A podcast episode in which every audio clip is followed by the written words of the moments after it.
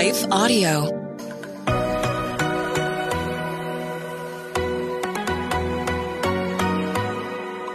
Do you sometimes doubt if you're truly hearing God's voice or if it's really your own? Or have you been in a season where it feels like He's completely silent? Have you been praying for a way to learn how to hear His voice more clearly? Hey, friends, I'm Rachel, host of the Hearing Jesus podcast. If you are ready to grow in your faith and to confidently step into your identity in Christ, then join me as we dig deep into God's Word so you can learn to live out your faith in your everyday life.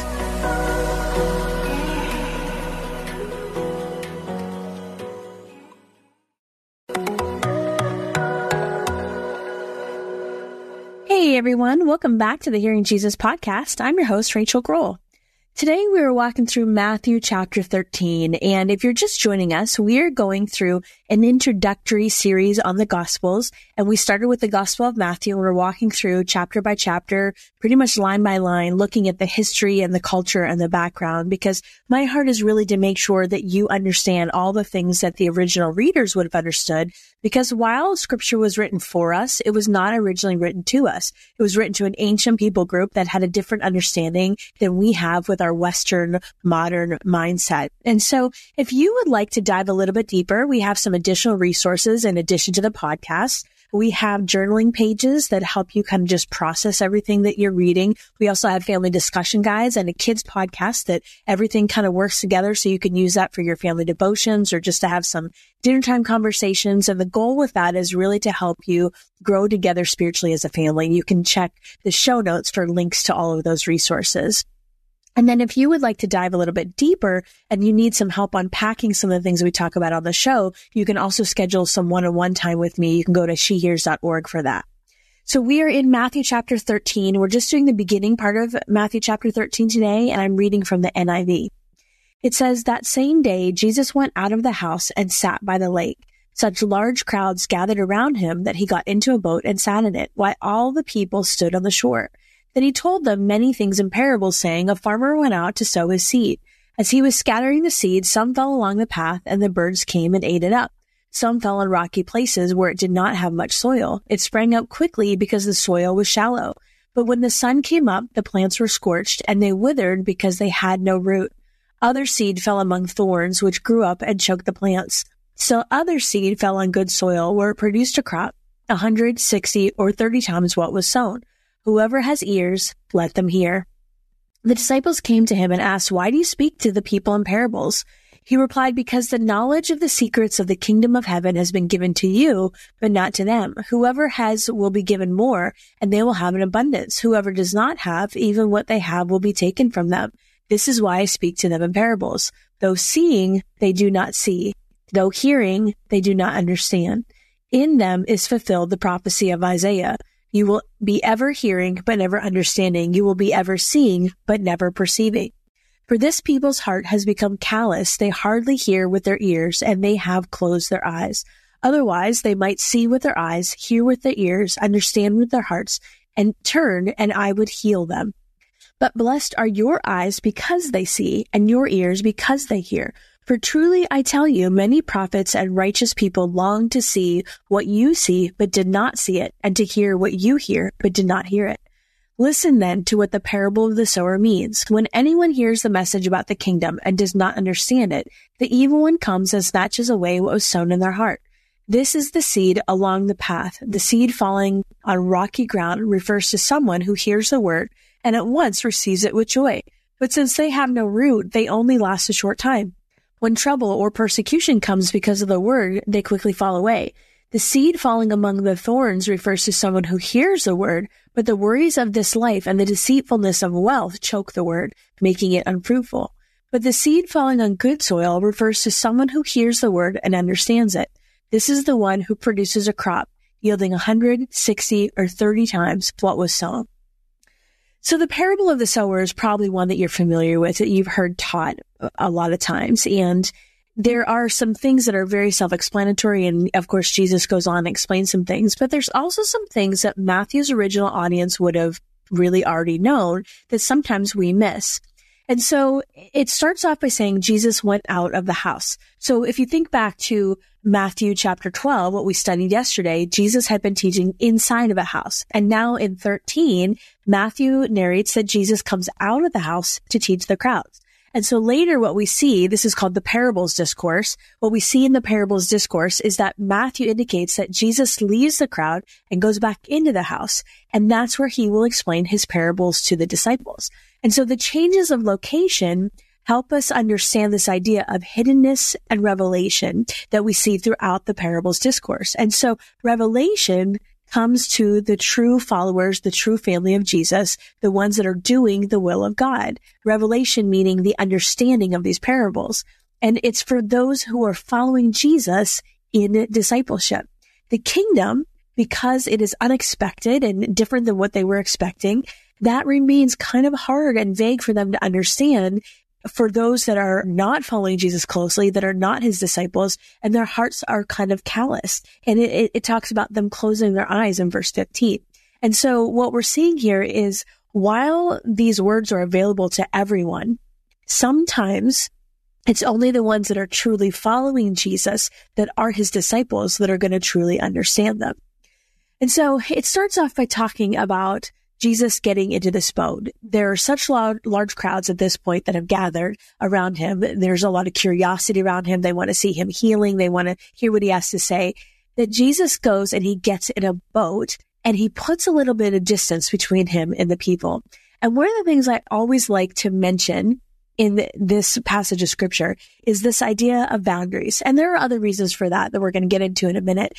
But it's this idea of boundaries. Why did Jesus get in this boat? Why didn't he want to be close to the people? Well, if you think about it, the amount of people that have come at this point, they're large crowds, not just crowds, but large crowds.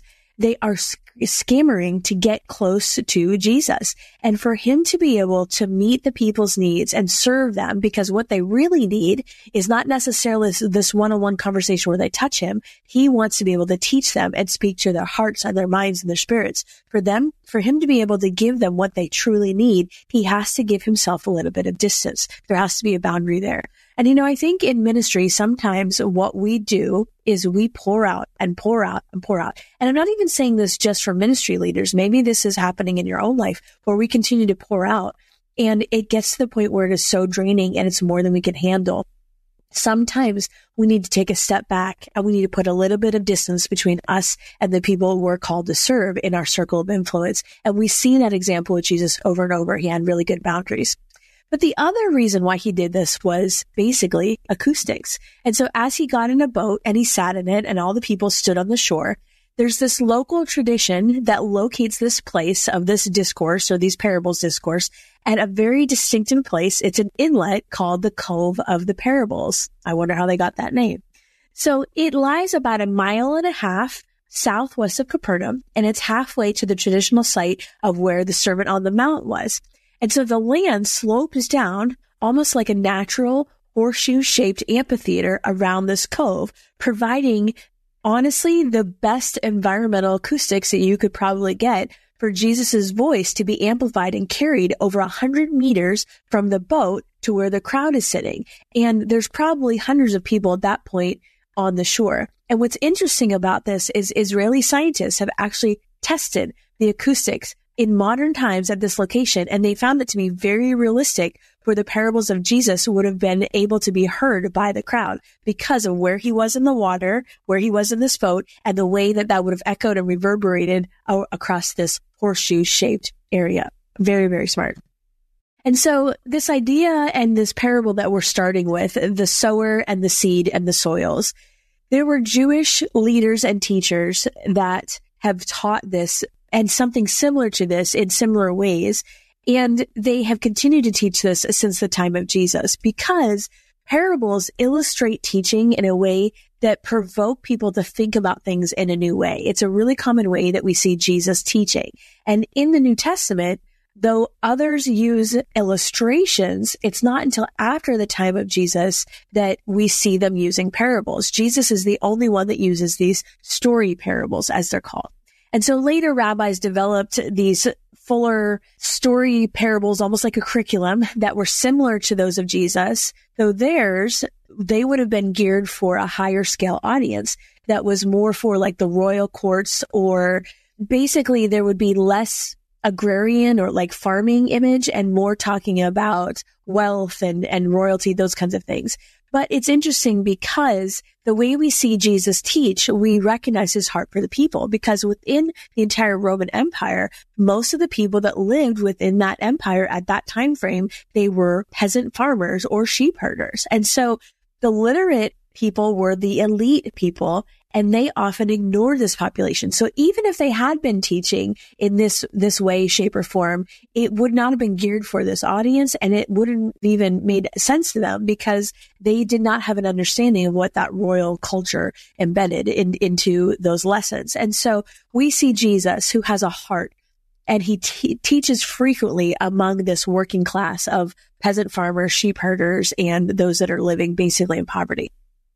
And then it talks about how Jesus told them many things in parables. And we're going to be studying the parables over the next couple weeks, but the parables are used frequently by Jesus because there would be situations where he would have confrontations with his opponents. And in this chapter 13, we have the greatest concentration of parables, but Jesus would use those parables even to argue and people didn't even realize that he, that he was giving them an argument because they didn't quite understand what he was saying. And again, that understanding, that revelation was given to the disciples, the ones who are actually following Jesus. And so he uses these eight parables and then he interprets three of them within this parables discourse section. And he uses the parables to teach a lot about how the kingdom is tied to its hidden nature. Well, what does that mean? And why would it stay hidden? Well, there are situations where people will try to attack the man of God or the woman of God or the person that's trying to share the gospel message because their heart isn't right. It's not until they sincerely want to follow Jesus that some of these things are revealed. And so it's interesting that we see this even in the very beginning where Jesus is almost trying to separate out who are the people that actually want to learn this stuff and who are the people that are just here out for curiosity's sake because they want to see a miracle or they want to see, you know, what's going on. They want to be with the in crowd. He's looking at this. We've been talking about this for weeks now, this heart posture of righteousness. And his will, of course, is that everybody would come to understand and follow him. But unfortunately, that's not always the case. People have calloused hearts. Like he says, they have calloused hearts where they're calloused against him.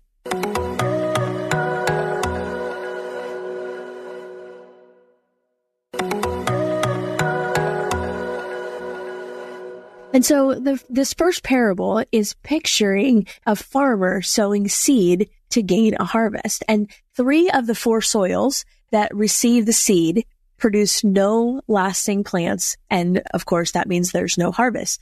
Only the good soil that we learn about in verse eight is the one that produces a harvest. And so the emphasis of this parable of the soils lands not just on the farmer, but on the preparation of those soils. And so as Jesus will explain in the interpretation later in this chapter, the seed refers to this message, this gospel message about the kingdom. And the soils represent the four different responses that we typically see to it. And honestly, those are pretty typical from that point of time all the way to now. We kind of see the same thing happening.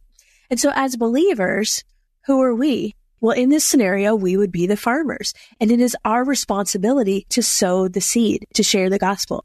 And I think it's important as we will learn throughout this passage that we cannot control the outcome. First of all, God and his timing are responsible for the preparation of the soil. And our role is to be responsible with the word, with the message he's given us. And we have to trust that God will do what only he can do with that seed once we have released it. And I think that gives us some freedom because I think sometimes, especially as a young believer, one of the things that would be so difficult for me is not understanding why. Sometimes I would share the gospel and, you know, I'm an evangelist at heart. My heart is to always share the gospel no matter where I'm at.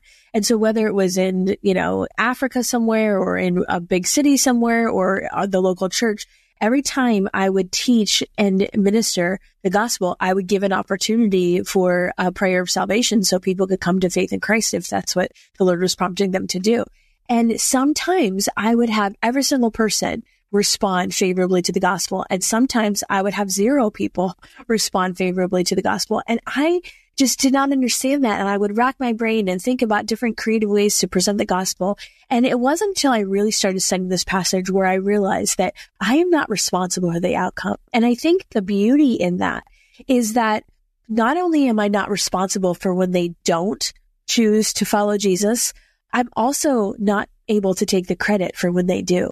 And I think sometimes, especially if you have an evangelistic heart, there is a temptation to carry some pride if people are responding favorably to the gospel, because of course you think, wow, I'm a great orator. I'm a, you know, I, I spoke so eloquently. No, it has nothing to do with me. I am just sharing this message that God has given us. It has everything to do with the preparation of the soil and how God has moved upon the hearts of those people. And so if we don't take the credit, we also can't take the blame when things don't go the way we anticipate or we hope. And I, and I just hope that gives you a little bit of freedom.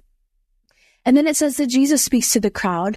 And it's interesting that it's talking about how he speaks to the crowd. Not, it does not say that he teaches the people because at this point, this crowd is not necessarily teachable. Now the disciples are teachable. And when he goes back in the house, he teaches the interpretation of this to the disciples, but the crowd themselves, they're not teachable yet. And so he speaks to them and he has it available for them, but they're not necessarily receiving that word in their hearts. And I think that's also important to remember because not every audience that you speak to, whether it's an audience of one or an audience of a hundred or a thousand, not every audience is going to have a teachable heart. And that really doesn't have to do with you. It has to do with them. I mean, let's look, let's face it. Great, Jesus was the greatest preacher and teacher of all time. And if there were people that weren't even receptive to him when he was there in the flesh, performing miracles and speaking and teaching and preaching, if there are people that were not receptive to him, there of, of course are going to be people that are not receptive to us. So it's interesting what happens to the seeds. You know, they would kind of broadcast the seeds. That's how they would sow seeds. They would kind of just scatter them in all directions. And they would do that by hand while walking up and down a field. Or sometimes they would have a, a sack of seeds on an animal that would walk up and down the row. But it was done, you know, not by a machine or how, you know, we would do it now. It wasn't methodical. It was just broadcast and it was scattered. And what would happen is there would be a lot of wasted seed sometimes. The average rate of sowing wheat varies from about 20 pounds per acre up, which means there was a lot of wasted seed and the fields would have been plowed right before the seed was sown. And then they would plow it again after. And the plowing across the original rows would cover the seeds with soil. The depth of plowing under wheat seed was about one to three inches. And it could be less in certain areas where the topsoil was perhaps more shallow or, you know, be deeper if it was deeper. But in general, it'd be about one to three inches deep. And the way that the rabbis would teach about this is they would talk about plowing and sowing, meaning the plowing would always happen before the sowing, which means the ground would have to be prepared before it was ready for the seed. And so it would be common for some of the seed to be scattered along the paths that are around the fields that surrounded the fields. And that's when the birds would swoop down and the farmer would walk on and the birds would be eating the seed as the farmer just continues to sow seed. They kind of know and expect that some of that seed is not going to take root. And you know, in that region of the world, in much of the land in Palestine, there was only a thin layer of soil that was right over rock.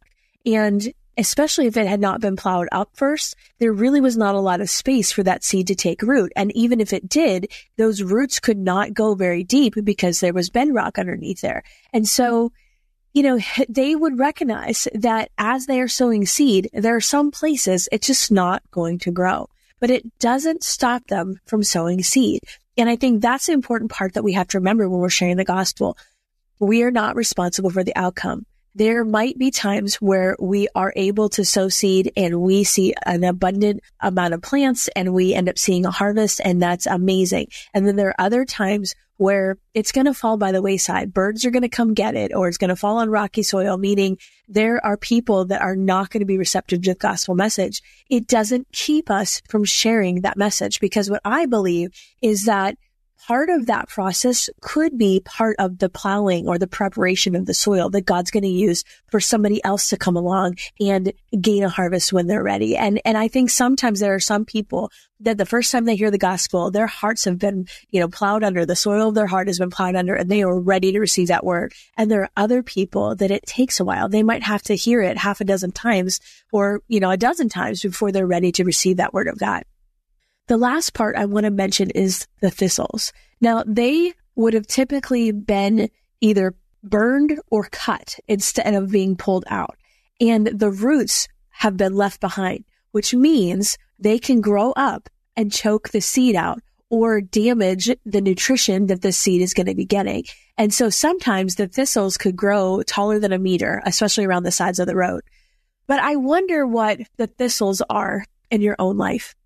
And I think it's so important to recognize that in order to truly deal with them, they have to be cut out at the root. Because otherwise, what happens? What do we see here? They sprout up and they can choke you out.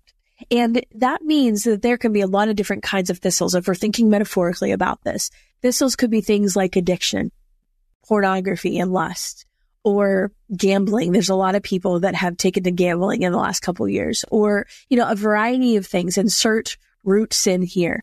And what does it mean to cut them out at the root? Well, it means to get to a place where you have confess that to somebody. You've asked for accountability with somebody and it's not just you and Jesus. Sometimes, now sometimes you can deal with things between just you and Jesus, but sometimes you need another believer in your life to offer you accountability, to hold you accountable and to cut that out at the root. And, you know, sometimes that's a process. Sometimes it can happen super quickly and you just hand that over to the Lord and it's gone. And sometimes it's a process that takes you over and over and over surrendering that to God. But I want you to think, what are those thistles in your life and how can you deal with them at the root? And so I'm going to go back and I'm going to reread starting at verse one, given that I insight, I hope that's helpful for you. It says that same day, Jesus went out of the house and sat by the lake. Such large crowds gathered around him that he got into a boat and sat in it while all the people stood on the shore. Then he told them many things in parables saying, a farmer went out to sow his seed. As he was scattering the seed, some fell along the path and the birds came and ate it up. Some fell on rocky places where it did not have much soil. It sprang up quickly because the soil was shallow. But when the sun came up, the plants were scorched and they withered because they had no root.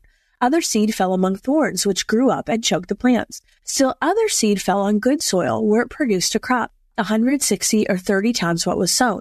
Whoever has ears to hear, let them hear. The disciples came and asked him, Why do you speak to the people in parables? He replied, Because the knowledge of the secrets of the kingdom of heaven has been given to you, but not to them. Whoever has will be given more, and they will have an abundance. Whoever does not have, even what they have will be taken from them. This is why I speak to them in parables. Though seeing, they do not see. Though hearing, they do not hear or understand. In them is fulfilled the prophecy of Isaiah. You will be ever hearing, but never understanding. You will be ever seeing, but never perceiving. For this people's heart has become calloused. They hardly hear with their ears and they have closed their eyes. Otherwise, they might see with their eyes, hear with their ears, understand with their hearts, and turn, I would heal them. But blessed are your eyes because they see and your ears because they hear. For truly I tell you, many prophets and righteous people long to see what you see, but did not see it, and to hear what you hear, but did not hear it. Listen then to what the parable of the sower means. When anyone hears the message about the kingdom and does not understand it, the evil one comes and snatches away what was sown in their heart. This is the seed that was sown along the path. The seed falling on rocky ground refers to someone who hears the word at once, receives it with joy, but since they have no root, they last only a short time. When trouble or persecution comes because of the word, they quickly fall away. The seed falling among the thorns refers to someone who hears the word, but the worries of this life and the deceitfulness of wealth choke the word, making it unfruitful. But the seed falling on good soil refers to someone who hears the word and understands it. This is the one who produces a crop yielding 160 or 30 times what was sown. Let's pray. God, we thank you for this parable of the sower and this understanding that it is not our responsibility to worry about the soil. It is our responsibility to cast the seed. And, and while we can do things to help prepare the soil of our hearts or prepare the soil of the hearts for those around us, Lord, help us to recognize that ultimately that's up to you. And it is our responsibility to just be obedient to share this gospel message, So Lord, I pray for my friend today that may have felt discouraged about how it's gone when they have shared the gospel message with other people. God, would you encourage them today? Would you remind them that their responsibility is to be obedient to you and what you've called them to do and to trust you with the outcome? God, we thank you that you love every single one of us and you have a plan and a purpose for our lives. Lord, I pray for a blessing and a hedge of protection around everybody that's listening today. In Jesus' name we pray. Amen. Okay, friends, thanks for listening. Hey, friends, as we lean into a new month and we continue to learn and grow together, there's a couple resources I want to make sure you know about so you can take advantage of. The first is our Patreon page, and the link for that is in the show notes. And on the Patreon page, we have a couple things. We have a dedicated space that is for discussion, for asking questions. You get easy access to me where we talk about things, we hold each other accountable. There are resources that go with the show, like a journaling prompt worksheet download for every single adult show. We also have family discussion guides. And what's really been neat about those is that on the kids show, every day I talk about the same content that's on the adult show, just taught in a way that kids can understand. Then the family discussion guides create an environment for you to process that information with your children. You can use that at the dinner table or even as part of your devotional routine. There's some suggested prayer and activities and things to help you connect that content to the appropriate age for your children. So all of that is on the Patreon. Also, there's some prophetic words, extra videos, transcripts, all those kinds of things. The second is on our website. If you go to shehears.org, there's a shop resources page that has my Bible studies that I've written, links to different journaling Bibles, note taking Bibles, all sorts of resources to help you grow. And then also on our website, we have the coaching section. If you are finding that you need some spiritual direction or life coaching, that is available for you as well. And that's really good to help you process what you're learning. If you're feeling stuck, if you need to work through something, if something just isn't sitting right, or if you want to teach this content and you need to help develop a plan, I'm available to help you do that as well. Again, all of these are resources to help you grow in your spiritual life and hear God's voice more clearly. I want to take just a second to thank the team at Life Audio for their partnership with us on the podcast. If you go to lifeaudio.com, you will find dozens of other faith centered podcasts in their network. They've got shows about prayer, Bible study, parenting, and more. Hey, friends, if this podcast helped encourage, empower, or equip you in your walk with God, I would love it if you would head over to Apple Podcasts and leave me a review. That's the number one way you can support my show. You can also join our free Facebook community or Instagram page where I share inspirational tips, bonus content, resources, and prayer throughout the week. Hey, I want you to know I'm praying for you. Know that you are so loved. Keep going.